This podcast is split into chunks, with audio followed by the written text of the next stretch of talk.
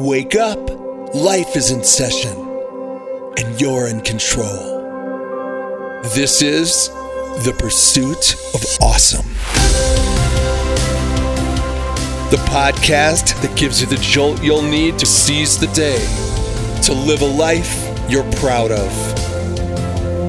And here's your host, Charlie Harari. Okay, good morning, everybody. Hope everybody is well.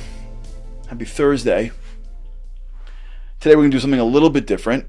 We've been uh, talking about activating information and how to take information from behind the glass window and putting it into our lives, which is how we have to live our lives. And by the way, if you see people that do this, you can almost tell the difference because they're always growing and they're always excited. I know people like this. They're like always excited.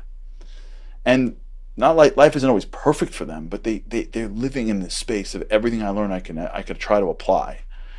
And so they're excited to learn stuff. It's really cool. But I want to take a little bit of a digression today. Um, because it's Thursday and this is the weekend before Rosh Hashanah. So whether you keep it, don't keep it, whatever. I want to share with you what it is and what it could be. And it's a powerful lesson and a powerful day for everyone. What is Rosh Hashanah? So there's no one answer, obviously. And I'm definitely not an authority on anything. I want to share with you a perspective. Rosh Hashanah, in many ways, is a paradox. It is a day in which there's a judgment that takes place in the world. God evaluates, if you will, the world. And there's a certain allocation that takes place throughout, a spiritual allocation, which ultimately manifests into a physical allocation throughout the whole world. But yet, it is a day in which we almost spend no time apologizing. Like, can you imagine? Can you imagine standing before a judge and not having a chance to say, I'm sorry? Like, can you just put those pieces together? So you're standing in for judgment, but well, how do you, what do you get judged on then? Like, if you're not saying I'm sorry, if if you look at the liturgy in Rosh Hashanah, there's no confession. So then, what is God using as an evaluation for His judgment? And so, when you look closely at the prayers, what you will see is that the actual prayers are about God. And what the rabbis teach us is that the work on Rosh Hashanah is not what you did right and what you did wrong. The work on Rosh Hashanah is who you are and who you want to be. And one of the great mistakes we make in life, and we've spoken about this on the show many times, is not knowing the difference between what I do be and do. They're different. They're connected, but they're different. Who I am many times manifests what I do, but what I do is not who I am. We make this mistake a lot.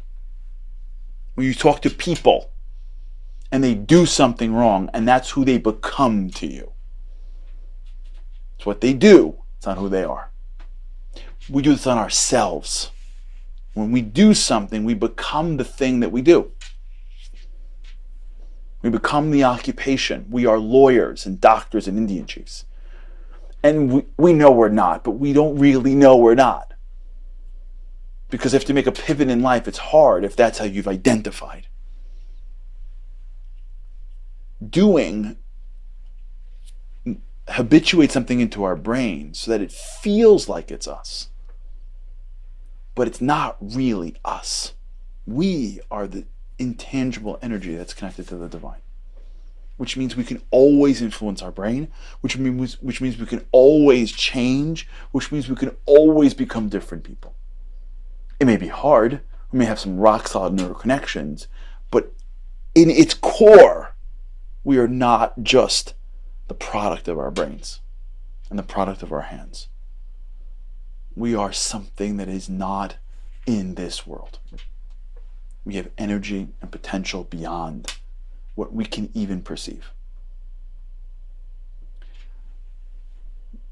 Your Rosh Hashanah is the day, in my opinion, to reconnect to that. You stand before God on Judgment Day without saying sin, because sin is connected to what you did. And this is about who you are. This is a day in which you have a vision. What do you want? What are you connected to? How deep do you aspire to grow spiritually? What do you want the, your legacy to be? What do you want your knowledge base to be? You stand before God on Rosh Hashanah, what you're saying is, I know I haven't done everything perfectly. I know I may not even do everything perfectly, but I want to tell you who I am and what I want as a manifestation of who I am when you have a chance to look at the prayers, and the prayers are about the glory of God and the glory of humanity, it's all about vision, it's all about idealism, it's all about what the world could be. Because the day of Rosh Hashanah is a day in which you get to dream with Hashem, dream with God. You get to dream with yourself. You get to re-establish the vision for your life you get to hit reset on your relationships. You weren't the perfect husband, spouse, father, fine. That's pre Rosh Hashanah. When Rosh Hashanah comes, that God recreates the world. And that means that you've got the ability to change. It may take really, it may take a really long time, but okay. That's fine. Still got time with God's help. And so as you come to Rosh Hashanah this Sunday night, Monday, Sunday night, Monday night, Monday, Tuesday, don't don't let the day go by. Don't waste it. Don't waste it like spacing out in the prayers and looking forward to the meals and getting lost in random conversation and then it's over. Use it. Use it. Speak to God in your language. Share your inner desires. Share what you want. Think. Pray.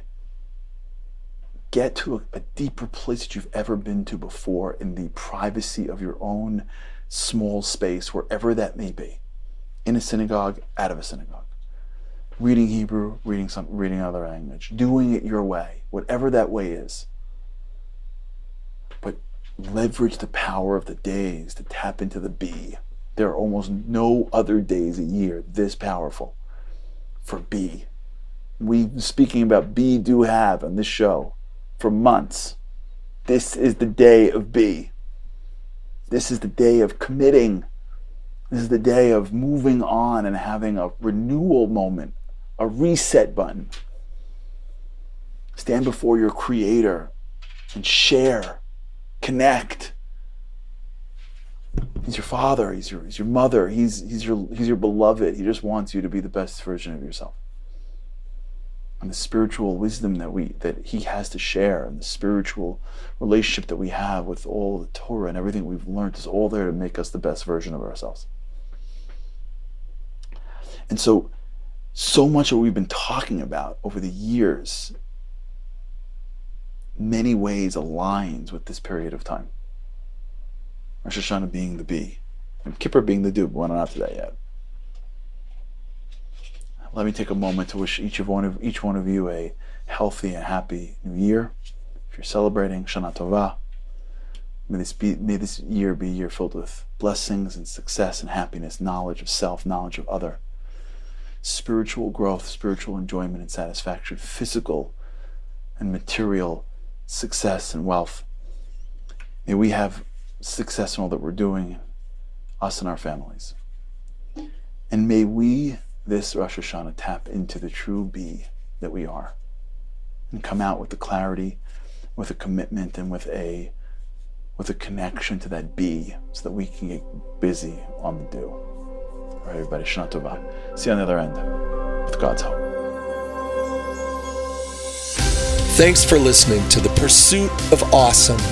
Don't forget to rate, review, and subscribe to Momentum's podcasts on Apple, Spotify, or wherever you get your podcasts. Join Charlie again for more insights on living an awesome life by tuning into the live webinar every weekday morning or by listening to this podcast at your leisure. To sponsor, contact podcasts at momentumunlimited.org. You're listening to a Momentum podcast. For unlimited inspiration, wisdom, and empowerment, visit MomentumUnlimited.org.